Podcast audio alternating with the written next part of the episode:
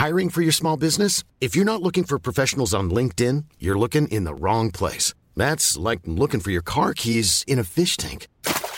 LinkedIn helps you hire professionals you can't find anywhere else, even those who aren't actively searching for a new job but might be open to the perfect role. In a given month, over 70% of LinkedIn users don't even visit other leading job sites. So start looking in the right place. With LinkedIn, you can hire professionals like a professional. Post your free job on linkedin.com slash people today. Good morning. This is Brooke Howard with the Daily Beast. It's Friday, January 22nd, and these are the top stories the Cheat Sheet team is watching right now. As many as 5,000 National Guardsmen were kicked out of the Capitol and banished to a parking garage the day after President Biden's inauguration. Following public outcry, they have now been allowed to return. Earlier Thursday, Politico reported that the Guardsmen had been sent to a garage with just one bathroom between them, sparking outrage among the very lawmakers who the troops were sent to D.C. to protect. One unnamed guardsman said, quote, Within 24 hours, they had no further use for us and banished us to the corner of a parking garage.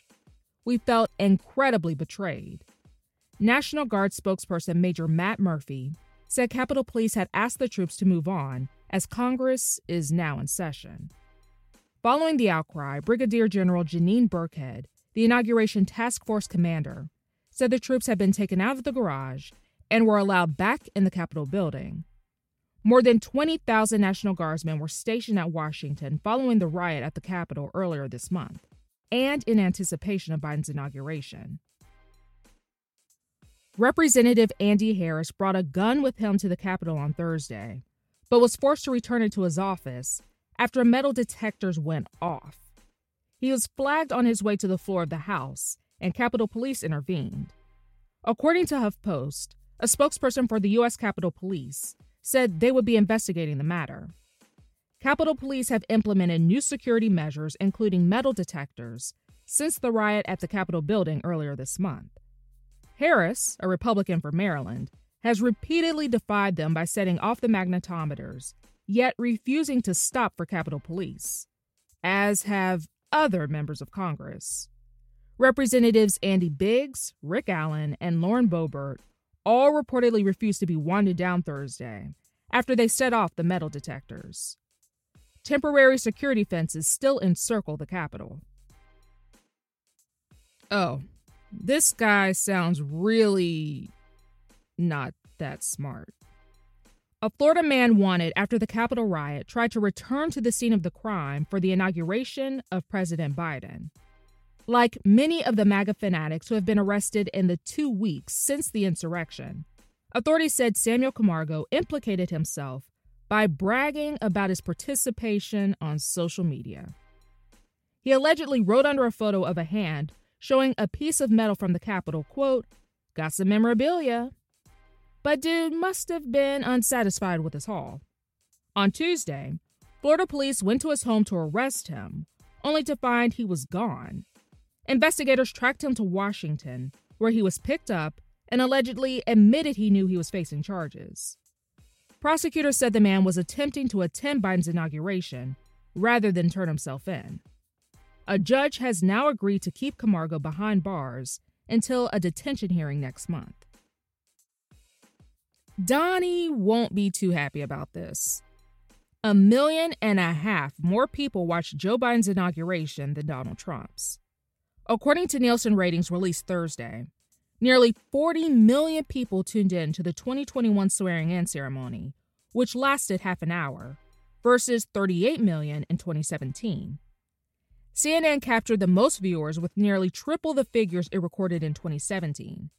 ABC News came in second, while Fox News drew in a mere 2.7 million. The network trailed its competitors and its own massive 2017 audience of over 11 million, though the numbers may change as Nielsen tabulates more results.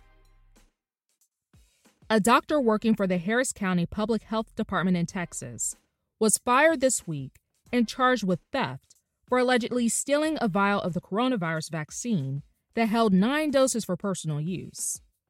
He allegedly took the vial from the Lindsay Lyons Park vaccination site at the end of December and later blabbed to a coworker about swiping it.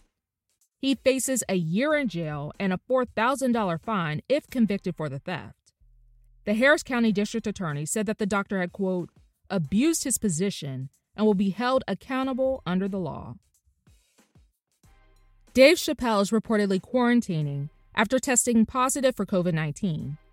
TMZ reports that the comedian is said to not be experiencing any symptoms, but the positive test did lead to the cancellation of several of his upcoming shows.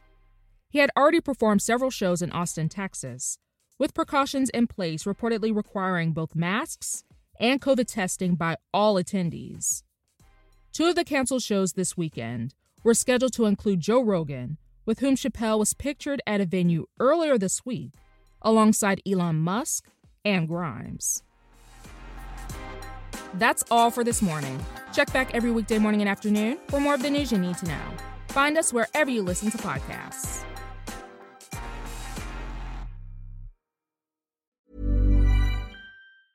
Planning for your next trip?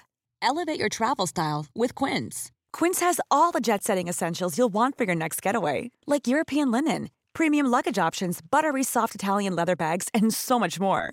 And is all priced at 50 to 80% less than similar brands.